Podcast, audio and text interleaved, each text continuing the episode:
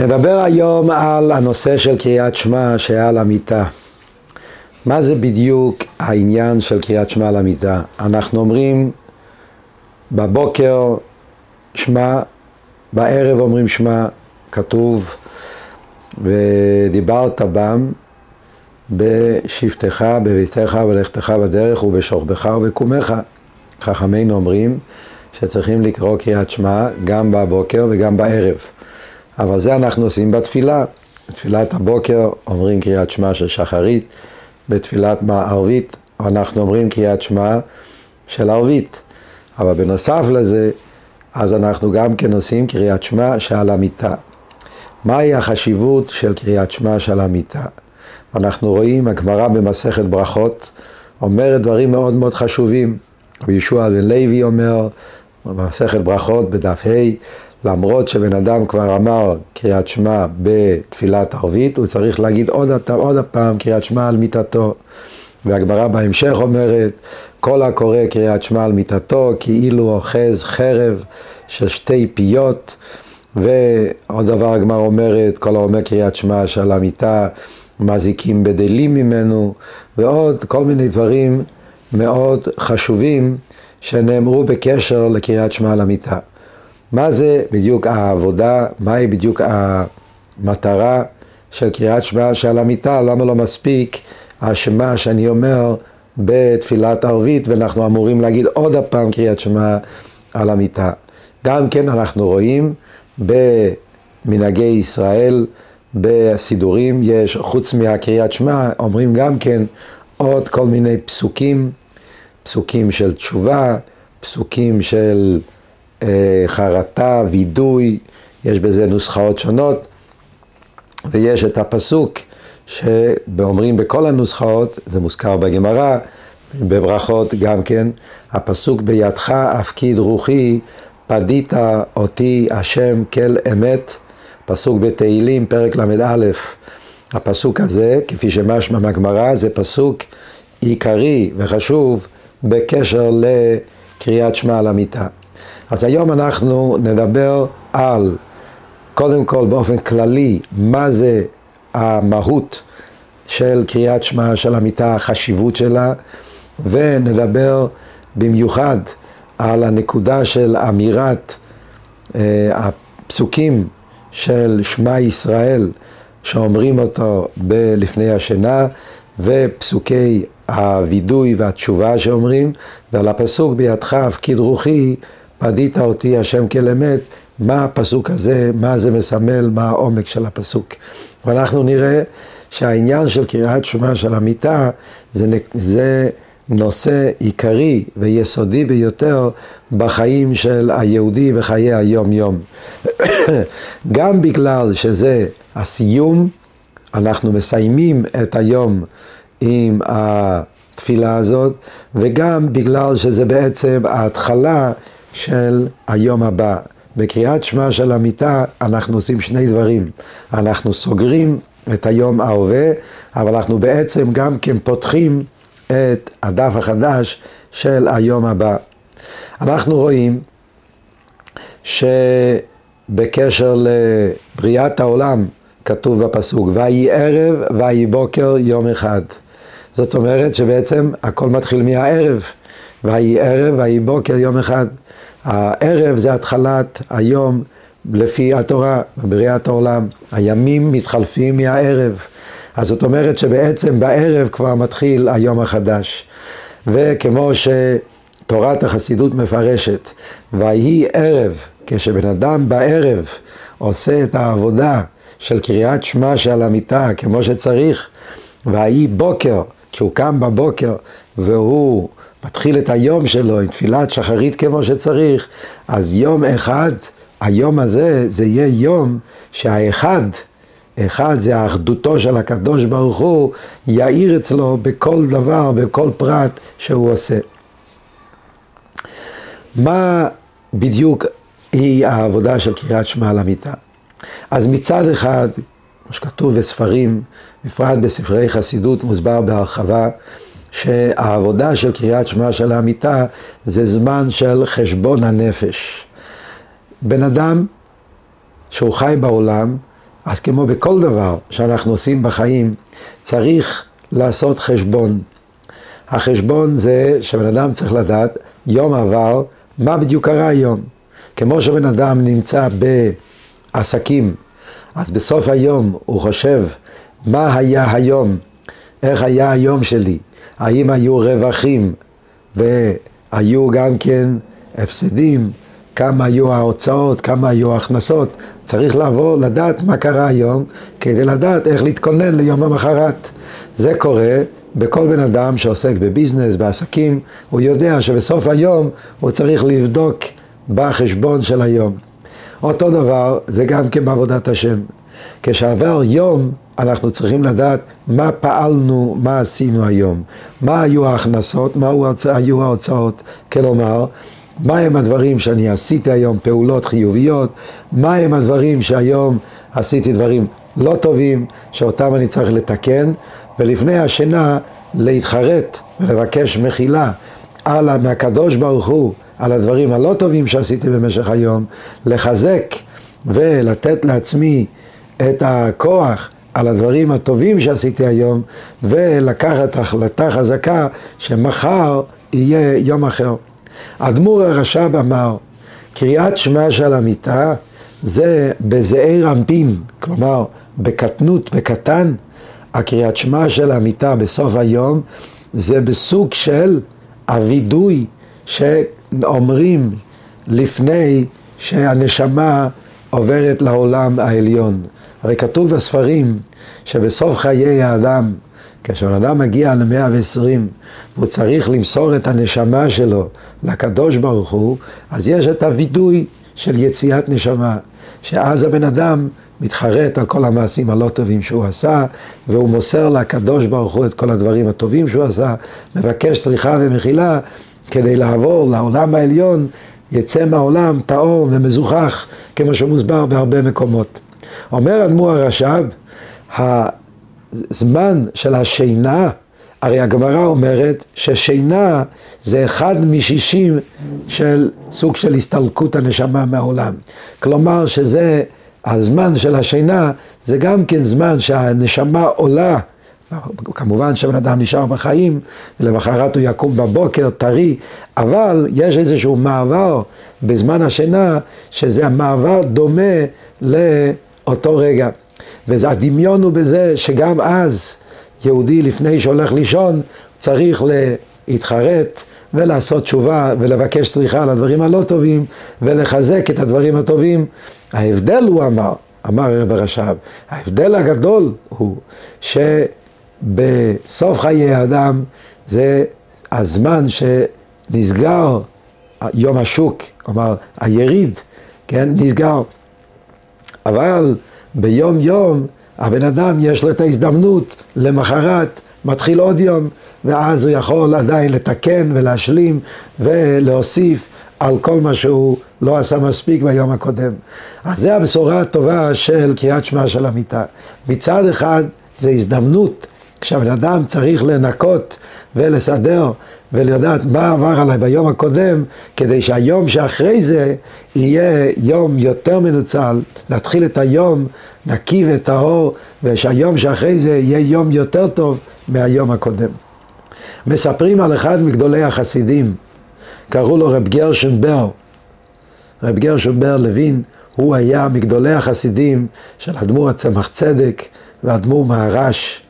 הוא היה כבר מזקני החסידים אצל אדמו"ר הרש"ב. רבי הריי"צ מספר עליו שהוא כשהיה ילד, אז הוא זכה עדיין להכיר את רבי גרשון בר ושמע ממנו סיפורים, המון סיפורים מחיי החסידים הדורות הראשונים והוא גם כן מתאר את העבודה המיוחדת של קריאת שמע של המיטה, איך שהוא היה לפני קריאת שמע יושב ומתבונן בחשבון הנפש, ואיך שהוא היה אומר את המילים של קריאת שמע למיטה עם נעימות מיוחדת, ולפעמים גם עם דמעות ובכיות. אז הוא מספר שרב גרשון בר, אחרי שהוא היה גומר את העבודה של קריאת שמע של המיטה, את חשבון הנפש מהיום הקודם, הוא היה אומר לעצמו, גרשון בר, מה שעבר היום היה. מחר יהיה לגמרי אחרת. היה אומר את זה ביידיש הביטוי, מורגן וזיין גור אנדרש, מחר יהיה לגמרי אחרת. גרשנבר היה יהודי, חסיד, עובד אלוקים, למדן, יהודי שישב ולמד תורה בלי הפסק, יהודי שהיה מתפלל כל יום שעות ארוכות, יהודי שהיה בעבודה במדרגה מאוד גבוהה בעבודת המידות שלו, אבל למרות זאת, בחשבון הנפש שלו, בקריאת שמע של המיטה, זה היה תמיד התוצאה, המילה האחרונה, הסיכום לפני השינה. מחר יהיה לגמרי אחרת. ההרגשה הזאת, הביטוי הזה, תוצאה מכל העבודה הפנימית של קריאת שמע של המיטה. המרכז של קריאת שמע זה כמובן פרשת שמע, שמע ישראל השם אלוקינו השם אחד. מה המטרה להגיד את הקריאת שמע, למרות שכבר אמרנו את זה כבר בבוקר בתפילה, אמרנו את זה בערב, תפילת ערבית, לפני השינה, מה הסיבה שיהודי עוד הפעם חוזר ואומר את פרשיות שמע, שמע ישראל השם אלוקינו השם אחד. מסביר אדמו"ר הרייץ באחד המאמרים שלו.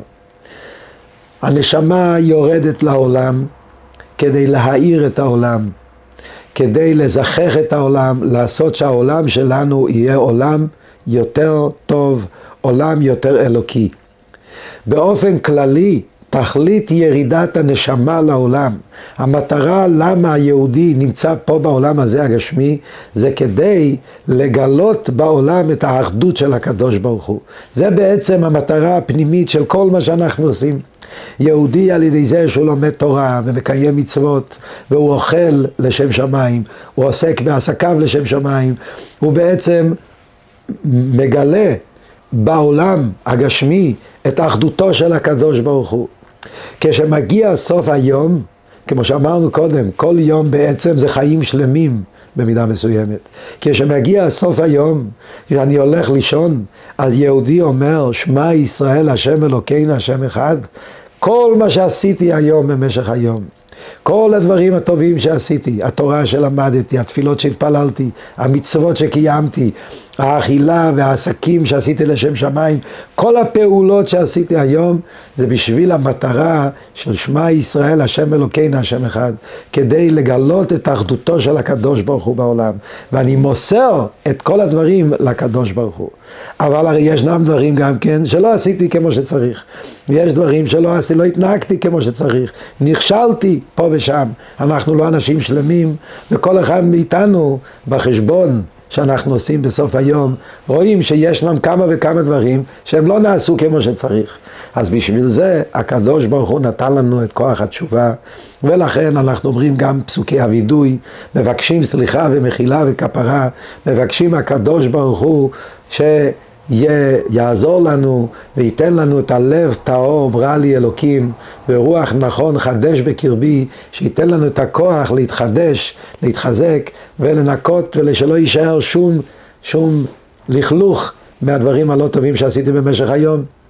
ואז מגיע הפסוק, שזה בעצם הפסוק המרכזי, כמו שמובן מהגמרא, ובתפילה, בקריאת שמע אנחנו אומרים את זה, לפי כמה מנהגים אומרים את זה בסוף של קריאת שמע של המיטה, כי זה בעצם הסך הכל, הפסוק שמבטא את כל המהות של קריאת שמע של המיטה. וזה מה שאנחנו אומרים, בידך הפקיד רוחי, פדית אותי השם כלמת. מה אנחנו אומרים פה בפסוק הזה? אז דבר ראשון, בידך הפקיד רוחי, בפירוש הפשוט זה שיהודי מוסר את הנשמה שלו לקדוש ברוך הוא. כשבן אדם הולך לישון, אז כמו שכתוב, כשהנשמה עולה למעלה, הוא מוסר את הנשמה שלו פיקדון, כמו שאומר המדרש. הנשמה, כשהולכת לישון, אני מוסר את הנשמה שלי כמו פיקדון, בידך הפקיד רוחי. אני נותן את הנשמה שלי, שהקדוש ברוך הוא ישמור על זה. וכאן אומר המדרש, הדבר הנפלא, מה בין אדם שנותן פיקדון ליהודי שנותן פיקדון לקדוש ברוך הוא. כשאדם נותן פיקדון לבן אדם אחר, אז שני דברים. דבר ראשון, הזמן עושה את שלו.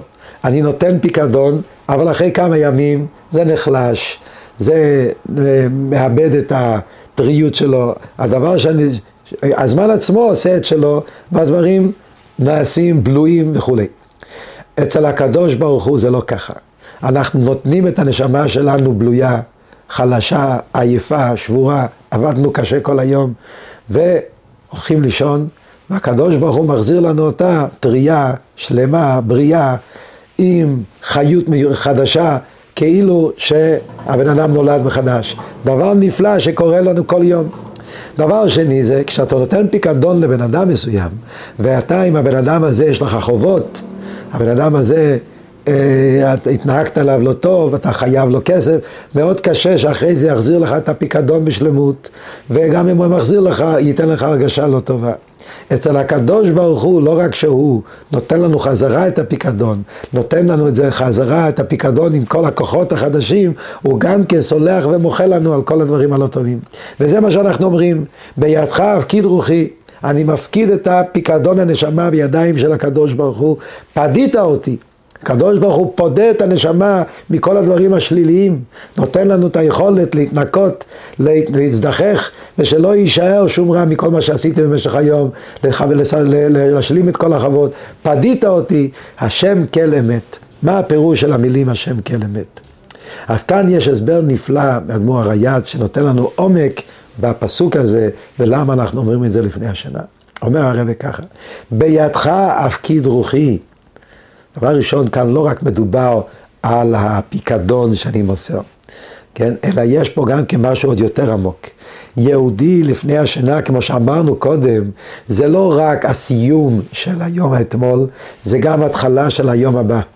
וכשיהודי אומר בידך הפקיד רוחי, הוא אומר במילים אחרות, כל מה שעשיתי היום במשך היום, אני מוסר את זה אליך, זה שלך.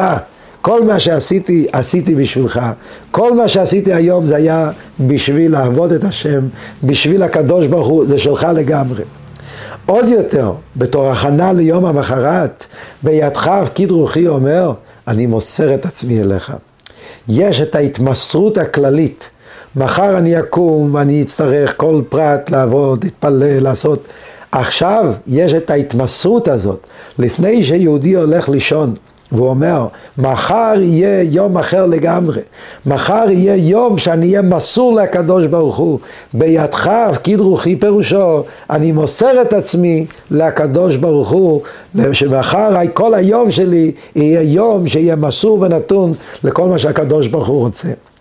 אומר הרב רייץ, בידך הפקיד רוחי, השלושת המילים האלה הם ראשי תיבות באר. מה זה באר? באר מים חיים. הבאר זה מים חיים שנמצאים מתחת לאדמה. מעל האדמה, מה רואים? עפר, אבנים, לכלוך, טיט. ואז מגיע הבן אדם, צריך לחפור, להוציא את העפר, להוציא את האבנים, להוציא את הלכלוך. לפעמים צריך לחפור כמה וכמה מטרים, הרבה מטרים. אתה חופר, חופר, חופר, בסוף אתה מגלה מים חיים, מים מתוקים שיוצאים מעומק האדמה. המים החיים נמצאים שם בטבע, אבל לא רואים אותם. על ידי החפירה זה מתגלה. כל יהודי יש לו באר מים חיים. הנשמה הטהורה היא חלק אלוקה ממעל ממש. זה הבאר מים חיים, זה המעיין של חיים, מעיין של אהבה, מעיין של אמונה, מעיין של התחברות לקדוש ברוך הוא. אבל זה מכוסה. מכוסה עם טיט, מכוסה עם עפר, מכוסה עם אבנים, עם חומריות וגסות של כל המציאות של העולם שמסביבנו, שלא נותן לנו להרגיש את אור הנשמה. הגוף, הנפש בהמית, היצר הרע. ואז הגיעה קריאת שמע של המיטה, זה הבאר, לחפור, להוריד את האפר, להוריד את המכסה, ועל ידי זה לגלות את המים החיים בידך הפקיד רוחי, זה זה מה שיהודי מעורר, מוציא את המים החיים שיש לו בפנים, מגלה את זה החוצה ומחליט למסור את עצמו לקדוש ברוך הוא. ואז אנחנו אומרים, פדית אותי השם כל אמת. נכון שבמשך היום עשיתי דברים לא טובים, אבל הקדוש ברוך הוא הרי כל אמת. הוא יודע את האמת, הוא יודע שיהודי תמיד רוצה לעשות את הרצון של השם. האמת של יהודי זה האמת של הנשמה שלו. האמת שלי זה האמת של החלק אלוקה ממעל. אני רוצה להיות יהודי טוב, אני רוצה לעבוד את השם. היצר תוקף אותי, היצר לא נותן לי. אז זה העניין של פדית אותי. הקדוש ברוך הוא פודה אותנו, הוא מוחל לנו, סולח לנו, הוא נותן לנו עוד צ'אנס, הוא אומר לך מחר יהיה יום יותר טוב, כי הוא כל אמת, הוא יודע את האמת, שההתנהגות הלא טובה שלנו נובעת מהסביבה, נובעת מחברים לא טובים, נובעת מכל מיני דברים מסביב, מהניסיונות, הקדוש ברוך הוא יודע מזה, הוא מודע מכל זה, והוא לוקח את כל זה בחשבון. ולכן כל אמת, לכן הוא סולח לנו, והוא נותן לנו את הכוח, לוקח את הנשמה ונותן לה אנרגיה חדשה, חיות חדשה, כדי שביום המחרת היום יהיה יום יותר בריא, יום יותר חזק, יום של התמסרות לקדוש ברוך הוא בצורה מוחלטת. ועם זה, עם ההחלטה הזאת, שמחר יהיה לגמרי אחרת, יהודי הולך לישון בלילה, וזאת, וזוהי המטרה של קריאת שמע שעל המיטה לפני השינה. אז לסיכום, מה אנחנו עושים בקריאת שמע כל לילה לפני השינה? דבר ראשון, חשבון הנפש. חשבון הנפש לא צריך להיות משהו מאוד מסובך. חשבון הנפש זה החשבון שבן אדם צריך כמה דקות במחשבה, אם קשה לך במחשבה, תכתוב על פנקס, סדר היום, מה היום עשיתי, איך היום אני התנהגתי במשך היום, הסדר היום שלי, מה היו הדברים הטובים, ובפירוש לחשוב על הדברים הטובים, ולחזק אותם, להתחזק בהם, ולהרגיש טוב, ולסיפוק עם מה שעשיתי, כדי שמחר הדברים האלה ימשיכו להיות טובים ועוד יותר טובים. הדברים שלא היו טובים, להתחרט עליהם, לבקש סליחה, ובשביל זה יש את הנוסח של קריאת שמע למיטה, שיהודי מבקש סליחה ומחילה מהקדוש ברוך הוא. ואז אנחנו אומרים את הפסוקי הייחוד, שאנחנו מתאחדים עם הקדוש ברוך הוא, וכל פסוקי התשובה שאומרים בקריאת שמע של המיטה, עד לפסוק בידך, הפקיד רוחי פדית אותי, השם כל אמת, ולוקחים החלטה, החלטה מעשית. לפעמים גם צריכים לחשוב על דברים ספציפיים, במה מחר אני הולך לעשות שהיום יהיה יותר טוב. והנקודה העיקרית, כן, מחר יהיה לגמרי אחרת, ועם זה יהודי הולך לישון בריא, שמח, עם חיות. ועם ההחלטה שמחר יהיה יותר טוב, ואז השינה היא שינה בריאה. וכמו שהמדרש אומר, שבלילה הנשמה עולה למעלה ושואבת חיים, שואבת חיים מחיי החיים, שואבת חיים מהקדוש ברוך הוא, מקבלת חיים חדשים, רעננות, חיות מחודשת, כדי שמחר בבוקר, כשנפקח את העיניים, את המודה אני לפניך, מלך חי וקיים, שהחזרת בי נשמתי, בחמלה רבה אמונתך, אנחנו נגיד את זה עם שמחה ועם חיות מחודשת, שהקדוש ברוך הוא ייתן לכל אחד ואחד מאיתנו חיים בריאים, חיים מאושרים, חיים של שמחה, שנזכה באמת לנצל את כל יום ביום, שהיום שלנו יהיה יום של עבודת השם, וככה נזכה ליום הגדול, ליום הגאולה האמיתית והשלמה על ידי משיח צדקנו.